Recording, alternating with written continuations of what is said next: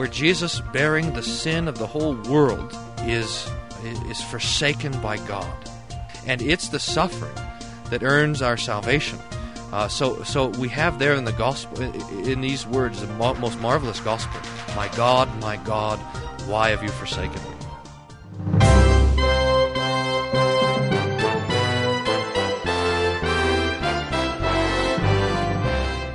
"500 years ago, Martin Luther would gather around the kitchen table with friends and theologians to talk about the Bible, theology, current events, and anything else. These discussions were called table talks. No matter what the question, the conversations always centered around Jesus and his promise of the forgiveness of sins. Table Talk Radio takes up the conversation, bringing the promise of the gospel to our lives." Stay tuned for Table Talk Radio. Well, you found us, Table Talk Radio. I'm Evan Goeglein, here with Pastor Bryan Wolfmueller of Hope Lutheran Church in Aurora, Colorado. Hello, Evan. How are you?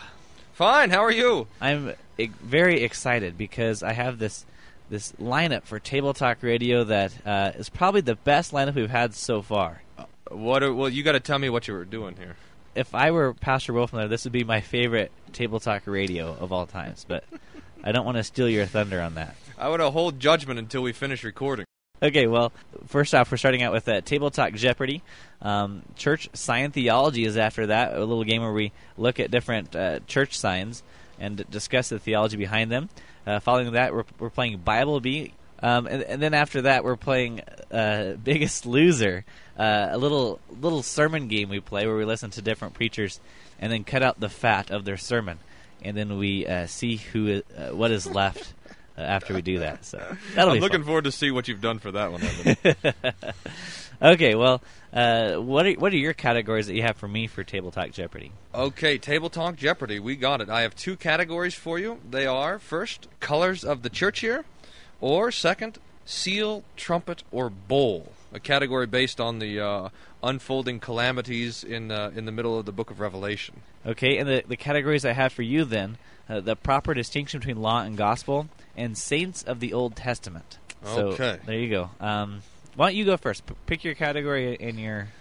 Okay, well, let's do proper distinction. I'll take proper distinction for 100, please, Evan. Okay, proper distinction between law and gospel for 100. The answer is the theologian whose evening lectures from fall of 1884 to the fall of 1885 were transcribed into a single volume and who also died on May 7th, 1887. I didn't know that was the date of his death, but the other sounds familiar, so I'm going to answer, who is C. F. W. Walther? That is correct. Now, he's the first president of the Lutheran Church Missouri Synod, and he did these evening lectures at the seminary in St. Louis, and they were transcribed by his students, and just before he died. So again, these lectures took place 1884 to 1885, and then he died in 1887. So this is probably at the height of his work, and it is a very marvelous piece. I think he called the evening lectures the Lutheran Hour, if I remember right, because he was, what his book is, he's collecting all of these different Luther quotations and some of the other early Lutheran fathers showing the proper distinction between law and gospel. And there's a stunning thing in this book, too, where he says, if you can be right in every article of doctrine, but if you don't rightly divide law and gospel, then you're not teaching properly or being a proper pastor. So they're marvelous lectures. All right, I will take colors of the church year for 100. Okay. The color most often seen in the church. This is said to represent growth in the Lord's Word. What is the color green? You got it, Evan. Green it is. We're in the summertime now, and so we have the long season of the Sundays after Trinity or the Sundays after Pentecost, and the color that we've had since early spring has been green, showing that the Lord's Word comes and gives us life and growth, and even unto eternal life. So that's exactly it. Green is the right color. I guess that brings us to your turn. Oh, this is going fast. What am I doing? Proper distinction? I'm asking you for the question. Let's do proper distinction for 200 points, Evan. Okay, for 200. The number of Walther's theses which describe the confounding of law and gospel. Oh, man, that's a good. All right, I don't know, but I have an idea, so I'm just going to guess in the dark because he. Let me just throw it out there. What is 37? That is that right? Incorrect. Ah. Well, these apparently get tougher after the first one. I guess I thought I was throwing you some easy bones here, but no, I'm just kidding. They get harder, actually. Oh man! There are 25 theses in all. The first 5 describe the proper division between law and gospel, and then the latter 20 are describing the confounding of the two.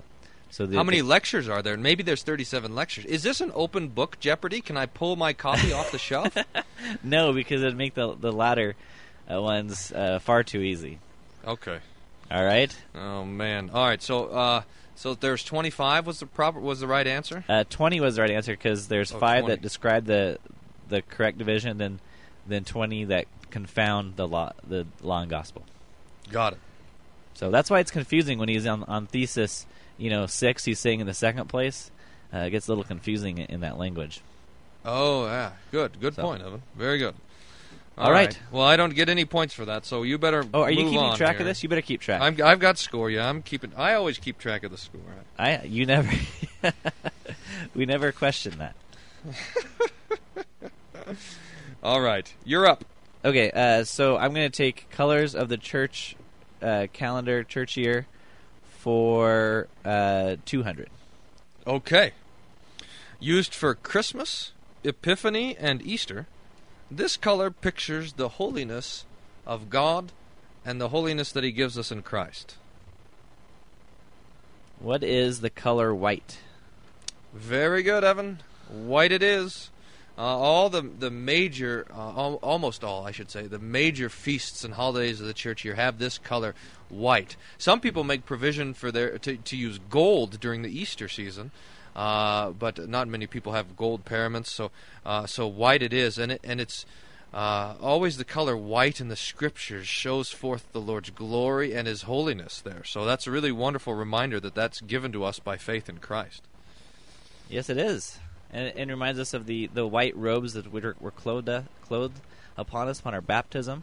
That is the righteousness of Christ. Okay, so right. It's your turn to pick a category. All right, I'm gonna take law and or the proper distinction between law and gospel for 300. Evan, please. Okay, and then for 300, the answer is the thesis, which is described in this way.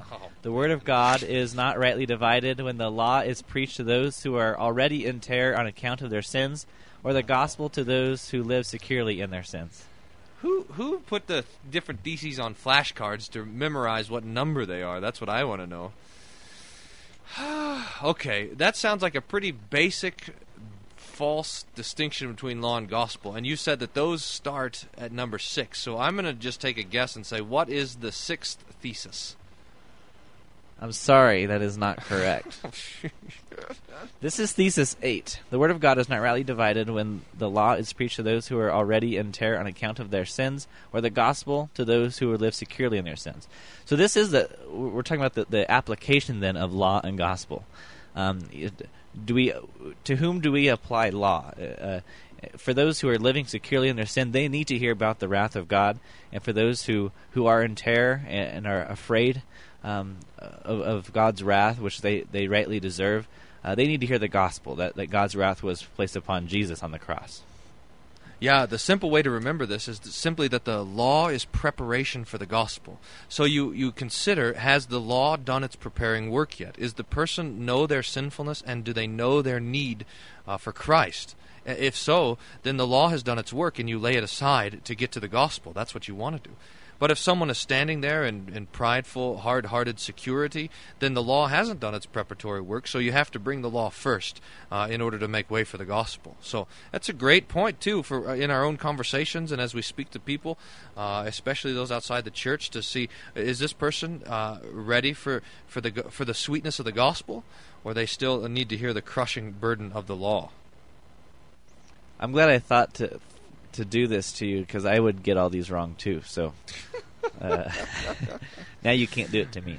So, anyway, right. I'll take Colors of the Church here for 300. Is that where I am? Yeah, you are on 300. Unbelievable. You're smashing me. I would jump ahead, but I don't need the points. This is an easy one. Well, they're all easy. I gave you easy ones. Here it is. Colors of the Church here for 300. The answer is used on the feasts of the apostles.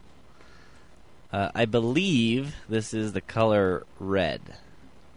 That's right, red for blood, because of the martyrdom of the apostles. So the church remembers their death because of their good confession of Christ by putting up the color red. And we have all these marvelous quotations from the early church where they would say things like this, the blood of the martyrs is the seed of the church. Their faithful confession is why the church still goes on. So. Very good. Well, you know what? That brings us to the close of this segment of Table Talk Radio. So why don't you go ahead and read off the score then? Yeah, all right. Evan, the cocky seminarian Goeglein, 600. Pastor Bryan, self-proclaimed iron preacher Wolfmueller, 100. Yeah, that's right. You are the self-proclaimed iron preacher. That was a good show. If those listeners haven't heard of that edition of Table Talk Radio, go on our website, tabletalkradio.org, and we have the podcast page there. We have all our archives. And what show is that, Pastor Wolfmueller? Is that show number 7, maybe? 6, 7? 6 or 5. It's on there. It's listed as the Iron Preacher on the website. So check that. That was fun. Pastor Wolfmueller claimed to be this Iron Preacher, and so we took him to the mat on it. And he proved to actually, you'll have to listen to see what happens. So, what's after this, Pastor Wolfmueller? Church Sign Theology, I think, is what's next. So that's right. Stay tuned for that. Right back on Table Talk Radio.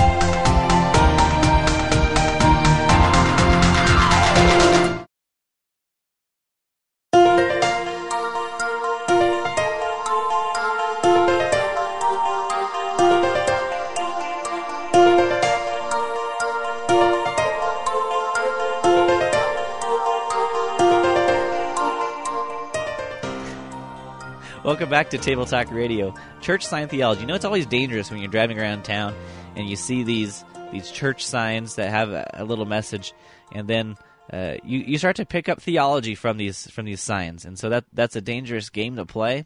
But we do want to talk about them, and I have kind of a list here, and we don't. Pastor, do you have the list in front of you as well? Yes, I do. And so we don't necessarily have to take these in order, but I'll just go ahead and talk about the first one. The first one comes from Sherman Chapel Missionary Baptist Church, and the sign in front of the church there says, "All roads lead to God." And it was interesting. I found this on a website, and the caption to this picture on the website was something to the effect of, "So what are the missionaries doing? Thumbs up all around?" Because all roads lead to God. So good job, guys. You're doing Yeah, don't worry. Just as long as you're on the road. You know, yeah, you're on a road. So, yeah. Of course, the Scriptures teach us no one comes to the Father except through Jesus. That's what he said. And so we confess that. And then it's important to tell people about Jesus, the gospel, that Christ died for all, because that is the only exclusive way to get to heaven. Yeah, of course. I mean, this is it's kind of a really goofy idea that all roads lead to God, because the roads are leading different directions. But I don't, wonder if this is trying to capitalize on the fact that that people say men don't like to stop and ask for directions or something like this, and they say, well, maybe it's the same spiritually. Just go the way you're going, and you'll be there eventually. But we know that that's not true in any area of our lives. I mean, you have to know where you're going if you're going to get there. You have to know what road to take and all of this sort of thing. So it's just crazy to think that you just do whatever you want and live however you want and go whatever direction you want to go, and then you end up in heaven? Yeah. Oh, well. Hey, let's keep the listeners on their toes, and we're going to stop this game right here, Church Sign Theology. And let's do a listener participation game. Well, yeah, that's a good idea. Let's go from back on our last segment. We were doing, what were we doing already? I forgot. Table Talk Jeopardy. Yes. Table Talk Jeopardy. You forgot because you don't have any points to show for it. Yeah, that's right. I forget every game that I lose, even though that is my favorite game that we play, Table Talk Jeopardy. But let's ask this question for our listeners. And if you know the answer to this, you simply send an email to Evan And out of all the correct answers, he will select one, and he will send you a book. And the reward for this game is this book right here, Christ Have Mercy. How to Put Your Faith in Action by Reverend Matthew Harrison, Executive Director of LCMS World Relief and Human Care. Okay. Yeah, I'll even autograph that book for you. Oh, yeah, that'll just knock the value right down. Here's the question. Ready? What is the color, often signifying repentance, that's used in the church during the season of Lent? So again, what's the color, often signifying repentance, that's used in the season of Lent? If you know the answer to that, send it to the email that Evan is going to give you, or call our phone number, and we'll you can win this prize. I think it's about time for you to learn our email address and phone number. That's just what I think. But the phone email is evan@tabletalkradio.org, or our phone number is 866-851-5523.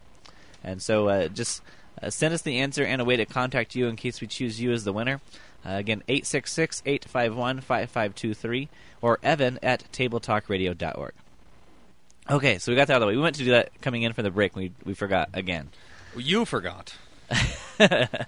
Okay, why don't you talk about the next church sign? I'm just along for the ride on this sort of thing. All right, we got another sign we want to talk. Back to church sign theology. That's right. Here's one. Mount Pleasant Baptist Church. Why are these all Baptist churches? Here's the sign says, "If you ain't fighting the devil, he's done got you." Well, it's not that's that right. You, Y-O-U, it's just you. Well, that's right. One thing that I wanted to take issue with is it our job to fight the devil?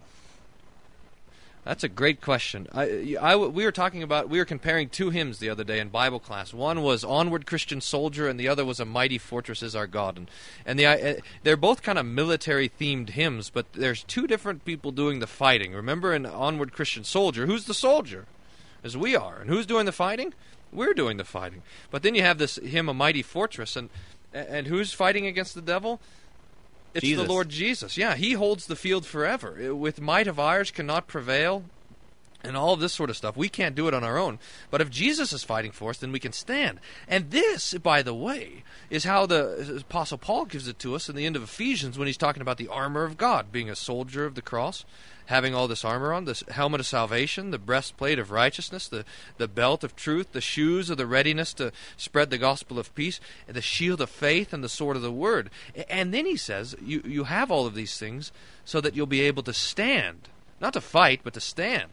To stand your ground and to not be knocked over. So we stand in the gifts that the Lord Jesus gives. It's by faith and by His Word and by the salvation that He's won for us that we stand against the devil. That's right. I'm not sure this would compel me to enter the church doors if I saw this. If you ain't fighting the devil, he's done got you. Let's go. I'm not sure if any of these signs really work for that way. Yeah, I don't know. Free hamburgers on Sunday would probably be the best way to get people in. That's true. Here's another one. It says Sunday Sermon Series, Problem People, the Lazy Financial Peace. This was found at Hope Lutheran Church in Aurora, Colorado, with Pastor Bryan Wolfmueller. The lazy was the part under it said pastor.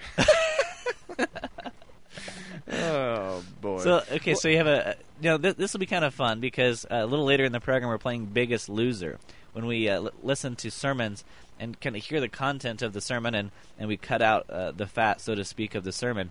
And so if we had a sermon series, Problem People, the Lazy, and Financial Peace, I don't think a whole lot of content is going to remain after it gets through the Table Talk Radio filter of Biggest Loser. Yeah, the sermon on Problem People is probably about you. But look, this doesn't make any sense. What's the thing drawing this together? Problem People, the Lazy, and Financial Peace. I mean, I don't know. This doesn't look like a sermon series. I mean, it's like a totally disjointed. But any one of these, I mean, look, this is the way things go these days. You pick on some hot topic where people think they need some sort of self-help, and then you do a 6-week series on it. And the problem in all of these sermons is that we don't ever get to the real problem, which is the fact that we're born and sunk in sin, And then the real solution that the Lord Jesus has entered into our sin, that we might have, by his death, that we might have life. Yeah, you're right. I mean, when you have a sermon titled something like Financial Peace, you know, who doesn't want financial peace, including Table Talk Radio? Check out the Donate Now button on our website. Oh, on every single page. If you, by the way, can find a page on our website that Evan hasn't put a Donate Now button on, you can have your money back, a refund, full refund. Yeah. It's good. Like when you go to the store and they offer, if they say, we don't give you a receipt, your lunch is free or whatever. If you find a page without a Donate Now button, your donation, your listening is free. Yeah, there's 3 or 4 on the pages of where you've written articles. To arouse sympathy in the people listening. Wow, brother. They need help. Okay, why don't you pick out the next church sign? How about this is my favorite? Oh, this cracks me up every time I see it. CH blank blank CH. What's missing? Oh, I know. You are. That's so... Oh, boy. I just love this. You know, we should say... the way Pastor Wolfmueller and I do our show prep is we have a document that's shared online, because we don't record these shows in the same location. And so we type our ideas in and stuff. And I go online, I see this one, CH, blank, blank, CH, what's missing? And right next to it says, ha, ha, ha, ha, oh, this one cracks me up. It's not, and, oh, this one cracks me up, it's, oh, this one cracks me up. I love it. Some witty, but you know, someone came up with it one time who was perhaps fairly witty, but then it gets on every single church sign. My, oh my, you see this one all the time. It just kind of you get tired of it, you know. But anyways, okay, well, we have time for one more here. I'm trying to decide which one we want to do here. How about this one? Woodland Baptist Church. Read the Bible. It will scare the hell out of you.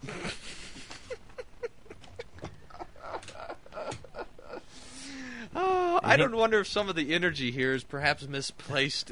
If there was, a little bit of time spent in considering how to speak clearly the Lord's law and His gospel, we would be better off. The Bible will scare the hell out of you.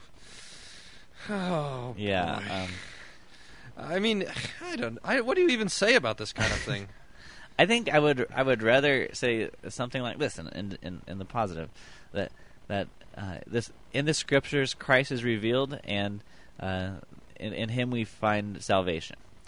Now, I understand what they're doing. So, something will scare the hell out of you. Really, it's not that sin is in you, or excuse me, it's not that hell is in you, but rather sin, and we need forgiveness of that sin. Yeah, that's right. And it's also not like that we become Christian and avoid hell by fear. I mean, we do want to fear God and love God and this sort of thing, but it's faith that clings to Jesus and His blood, which quenches the fires of hell. So that's what we're after: faith, not fear. Although, I mean, we can't say too much bad about fear. It is commanded in the first commandment: fear, love, and trust in God above all things. But this trust is what brings us from hell and death to heaven and life. Yeah, at this very moment, Pastor Wolfmueller has sent his church secretary out to change the church sign, because he had some of these up there and taking it down now. Quick, take this down. Yeah, quick. Hey, we'll be right back. More Table Talk Radio after this. We're playing Bible Bee, in which Pastor is looking to redeem himself from the last time he played Bible Bee and earned 0 points. Stay tuned, Table Talk Radio.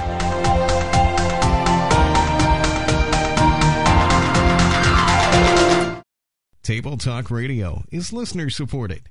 If you would like to help with the financial needs of Table Talk Radio, just click the donate button on our website, tabletalkradio.org, or mail us at P.O. Box 223, Yuma, Colorado 80759.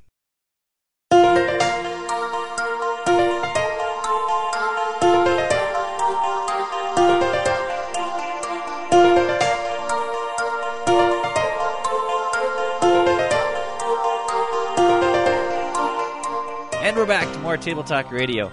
I have to correct your false doctrine. When you ended that last segment, you said I had no points the last time we played Bible Bee, but I actually ended with 1 point. Oh, that's right. I did have congratulations. One sympathy point on that game.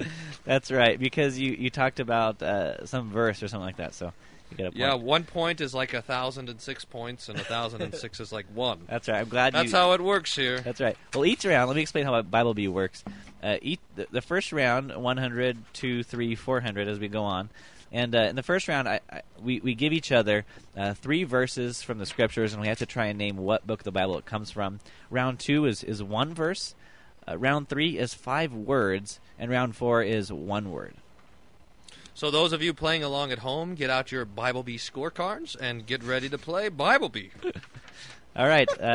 This will be part of the Table Talk Radio home game that I'm sure is in production by Milton Bradley or Hasbro or something. That's right. It's sure to be a big hit. I'm sure it is. Well, you're the one hurting for points more. Why don't we go ahead and say the score to this point in Table Talk Radio?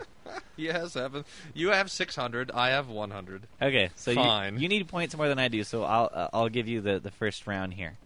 All right. And that is, and the book of the prophet Isaiah was handed to him, and then he opened the book and found the place where it was written, "The Spirit of the Lord is upon me, because he appointed me to preach the gospel to the poor. And he has sent me to proclaim release to the captives and recovery to the sight of the blind, and to set free those who are downtrodden, to proclaim the favorable year of the Lord." And I'm supposed to say first that I don't think you'll get any of these right, just to set the bar low. So that's right. With that said, if you have low expectations, you're not very often disappointed, which I'm glad. So that applies to our listeners too, by the way. Oh, set your bar low. I recognize this, though. Were you trying to give me a little smoke screen with the Isaiah reference? This, though, is the first sermon that Jesus preaches in the synagogue in Capernaum, and it is in the Gospel of Luke. That is right. All right. One of the neat things, it is kind of, I don't know, little neat, I guess, is when you look at the first words out of Jesus' mouth in his ministry is, "The Spirit of the Lord is upon me." And when Jesus is reading that, that's a Trinitarian statement. The Spirit of the Lord, God the Father, is upon me, God the Son. And so the very first words out of Jesus' mouth in his public ministry is the name of the Father, the Son, and the Holy Spirit, just as we begin the divine service in the church today. Yeah, that's nice, isn't it? And then Jesus, all through the Gospels, Luke and Matthew especially, they'll have these different quotations from the book of Isaiah, from the prophet Isaiah, which speaks about how the Messiah is the one who bears the Spirit, so that Jesus is bringing the Spirit back to the earth. I mean, it's this marvelous picture that in the fall, the Holy Spirit, which was there with man, is lost, but now in the person of Jesus, the Holy Spirit is brought back. And so we see this marvelous recovery of this unity that we have with God through the death of Jesus on the cross. Great. All right, so you get 100 points. That brings you to a total of 200 thus far in Table Talk Radio. All right. You want to just skip your turn and let me go again? No, that's okay. All right.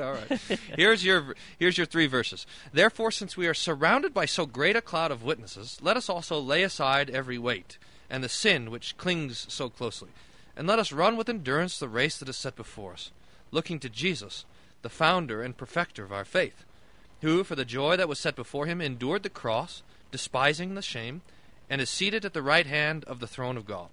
Consider him who endured from sinners such hostility against himself, so that you may not grow weary or faint-hearted." I think this is the epistle to the Hebrews. That's exactly right. Hebrews 12, verses 1 to 3. It comes right after Hebrews 11, which is this list of all these fantastic Old Testament saints who had faith and trust in God's promises. And it says, "Since we're surrounded by such a great cloud of witnesses, so many with faith, let us lay aside the weight and the sin which clings to us, and let us run with endurance, keeping our eyes fixed on Jesus." I think this is a marvelous verse because the devil is constantly bringing the temptation in a Christian's life and in the Christian church that we would take our eyes off of Jesus. But here we're reminded that we, with our eyes fixed on Jesus, we are traveling through the valleys and troubles of this life heading at last to the glory which he's prepared for us before his face and the face of his Father in heaven. So we always want to constantly have our eyes fixed on Jesus and his cross, because that's where we get our life and our salvation. Very good. Okay, so that makes the score 700 to 200. I'm keeping track. Don't worry. All right. Well, here's round two for 200 points for you. And he will make a firm covenant with the many for 1 week.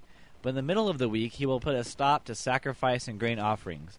And on the wing of the abominations, he will come and make the one who makes desolate, even until a complete destruction. One that is decreed is poured out on the one who makes desolate. Ah, that's from the prophecy in the latter half of the book of Daniel. The 70 weeks of Daniel prophecy, correct? That is correct. All right. What is being spoken of there? Who is being spoken of there? Well, I can't tell you that. All I can tell you is that the dispensationalists are wrong about it.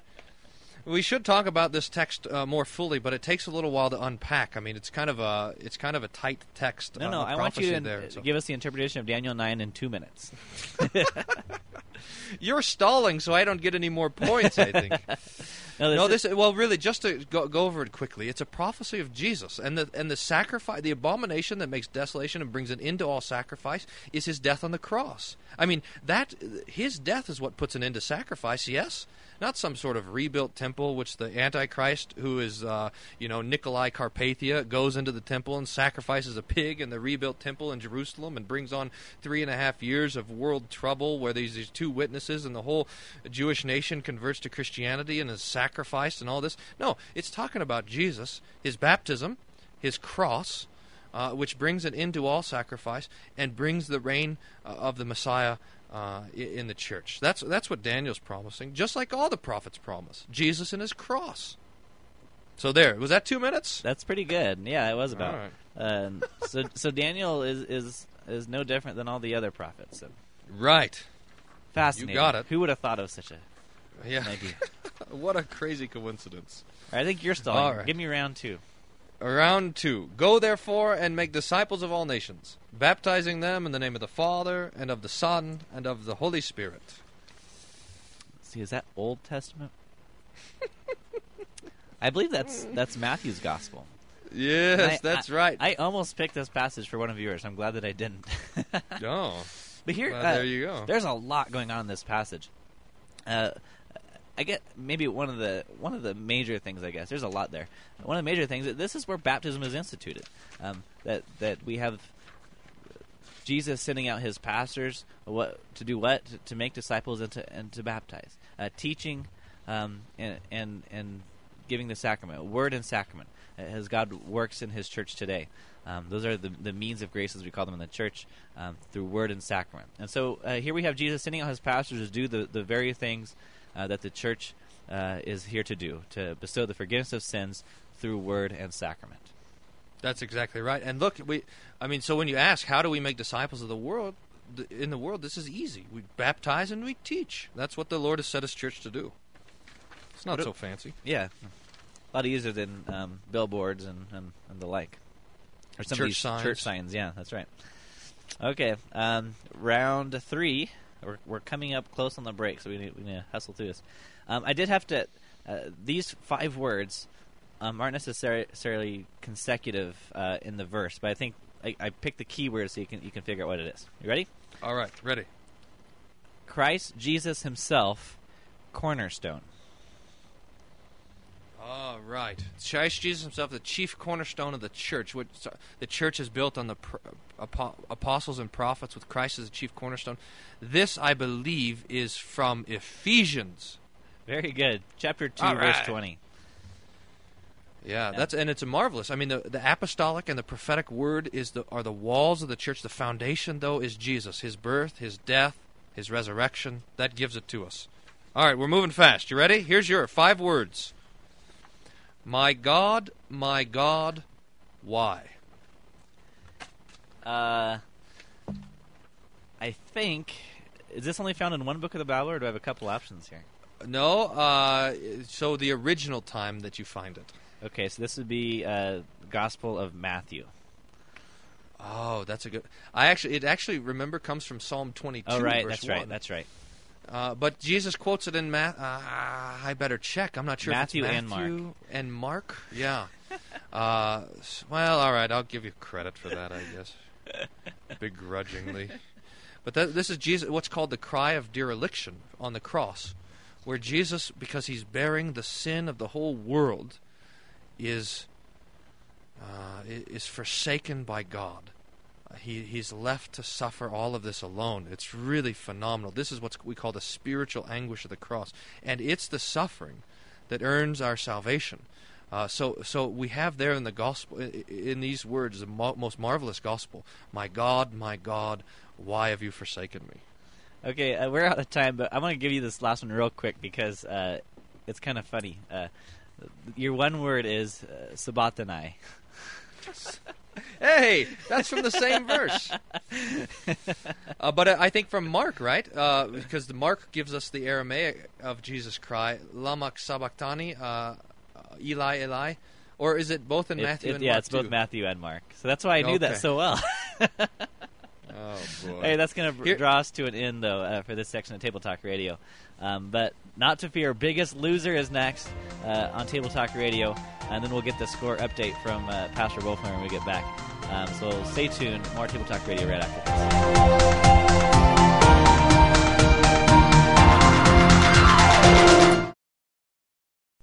this. For 3 years, The Biggest Loser has been changing lives. Biggest Loser saved my life.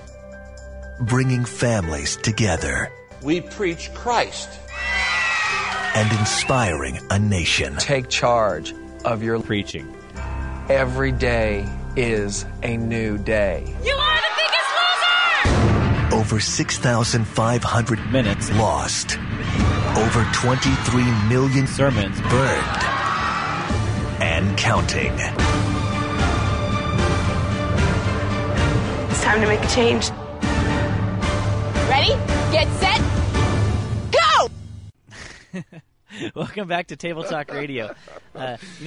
We have a bunch of different games that we play here on Table Talk Radio. And this one, Biggest Loser, was hatched by Pastor Bryan Wolfmueller because he watches this show, Biggest Loser, on TV, and he wishes he could participate. But he doesn't have time to spend 6 hours in the gym, so... Right.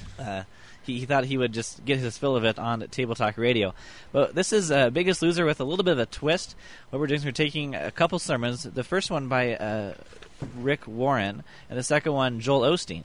And we're just taking the sermon, seeing about how long the sermon is, and if we cut out the fat of the sermon, what is left? What's left in the sermon? I think I need to first describe, when I was going through this, what I'm cutting out, because I have to be fair. What this is really doing is looking how much a gospel is in a sermon. I was looking for sheer gospel. Even if we took Pastor Wolfmuller's sermon, there would be law and gospel in it, but hopefully the gospel would predominate in his sermon. And so really, the law itself isn't bad to preach, because the law prepares us for the gospel. But in these sermons, there is an issue. Is the law being preached in a way that it shows us our sin, or is it being preached in a way that we think that we can keep it? I remember when I was an evangelical and we'd go to church and they'd say, we just preach the Scripture. We just preach the Bible. We go verse by verse and preach everything. And they have these 45-minute or hour-long sermons, and you think to yourself, at least I used to think that, oh, man, those old Lutherans that only preach for 10, 12, 15 minutes, that's not serious stuff, That's not here we're having this intense Bible study. But I started to realize as I would compare the sermons that you have really... even though the sermon might be much, much longer, that there's actually much less content, that there's not much there. So what we're doing is taking that kind of fluff and all the extra stuff and all the law and life instruction, we're cutting it out and we're seeing what's left. Who's the biggest loser when you trim down the sermon to the meat and bones? Okay, so we're looking for gospel. And the first sermon is by Pastor Rick Warren. And the sermon weighs in at 51 minutes and 40 seconds. Pastor, have you ever preached a sermon that was 51 minutes and 40 seconds long? No. I promise always to keep my sermons under 50 minutes, so I've never gotten that. Oh, just a hair shy. I think the longest I ever preached was about 27, 28 minutes. That was abnormally long, though. Yeah. That's a long one. I had a lot on my mind that day. I think when I go on vacation and I come back, I got longer sermons because I got all these things kind of pooling up inside, and I got to let all this stuff out. So, well, Pastor Warren must go on a lot of vacations then. So before we look at the final results of Pastor Warren's sermons, let's look at a few examples of what was cut out. So here's the first example right here. You know, Jesus Christ, if you're going to have a ministry like Jesus Christ, if you're going to be like Jesus, and by the way, that is the goal of life, for you to become like Jesus. If you're going to be like Jesus, was Jesus criticized? Ruthlessly. Oh, and by the way, who was it? The unbelievers or the religious people? If you act like Jesus Christ, you're going to be criticized by religious people. Jesus was the friend of sinners. They loved him. They loved him. All the unbelievers loved Jesus. It was the religious people who couldn't stand him because he broke all the traditions and things like that. And the Bible tells us that they did it out of envy. I told these pastors this last week. I said, you guys, you just need to understand this. When you're little, they ignore you. And when you're growing, they criticize you. And when you're successful, they resent you. So just ignore them. Pastor, what do you think? A little bit of envy going on here? Ooh. That's really something, isn't it? I mean, if I now am going to criticize Rick Warren, then I lump myself in with the religious Pharisees who crucified Jesus? Yow. I mean, that's kind of... Now, this is very interesting because we several weeks ago, we interviewed Pastor Todd Wilkin of the radio program Issues etc. about his article entitled Playing the Pharisee Card. And I think, if I'm not mistaken, the Pharisee card was just played here. Yeah, that's exactly right. If you criticize me and my teaching, you are a Pharisee. Whew. And the goal of our life is to be like Jesus? I mean, Show me the Bible on that. This is Rick Warren has this bad idea that our life is like a test, and we are trying to pass the test by doing all of these things. Now, of course, empowered by the Holy Spirit, but we're cooperating with him to do all of this stuff, and so this fits in right to his false and dangerous teaching there. So, right. So that's what we were happy to lose in this program, The Biggest Loser, and let's see what else we were happy to lose. Refocus on eternity. And what I'm saying on this is Paul says the reason I'm able to last with all the problems I go through, and I don't give up, and I don't wash out, and I stay with Christ to the very end, because I've got my eyes on heaven.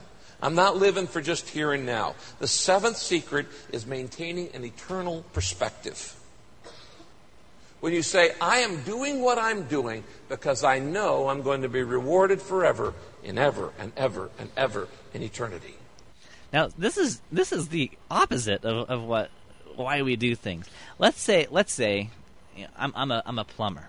Now that's not a very glorious vocation in the eyes of probably Rick Warren, but what gets me up in the morning and starts doing my work as a plumber isn't that I know that my reward is in heaven, but it's that I know that there's people that need to be served in my vocation. Yeah, that's right. That I'm going to love my neighbor by doing what God has called me to do.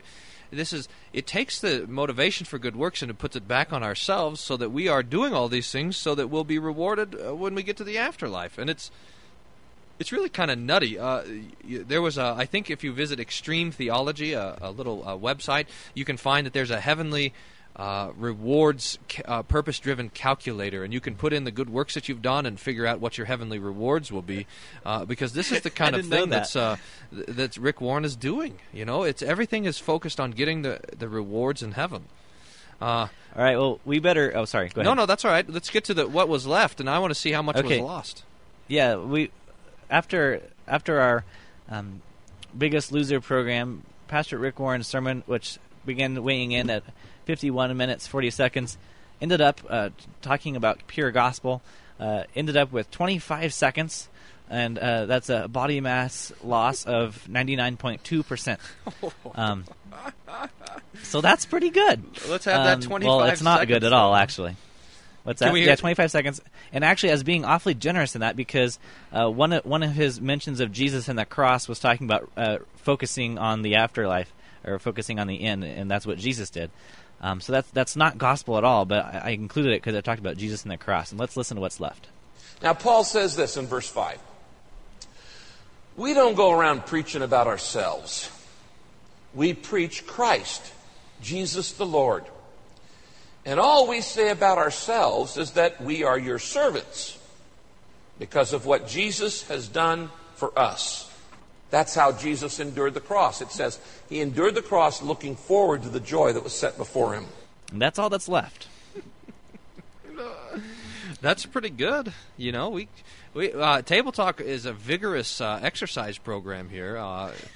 This is the idea, though, too, that you know we wouldn't just take these sermons and knock them down, but that we would do it in our own lives, that we would lose the fat of the false doctrine and all the silliness, too, and we would cling to the Lord's gospel. That's the idea of this whole deal, too. So.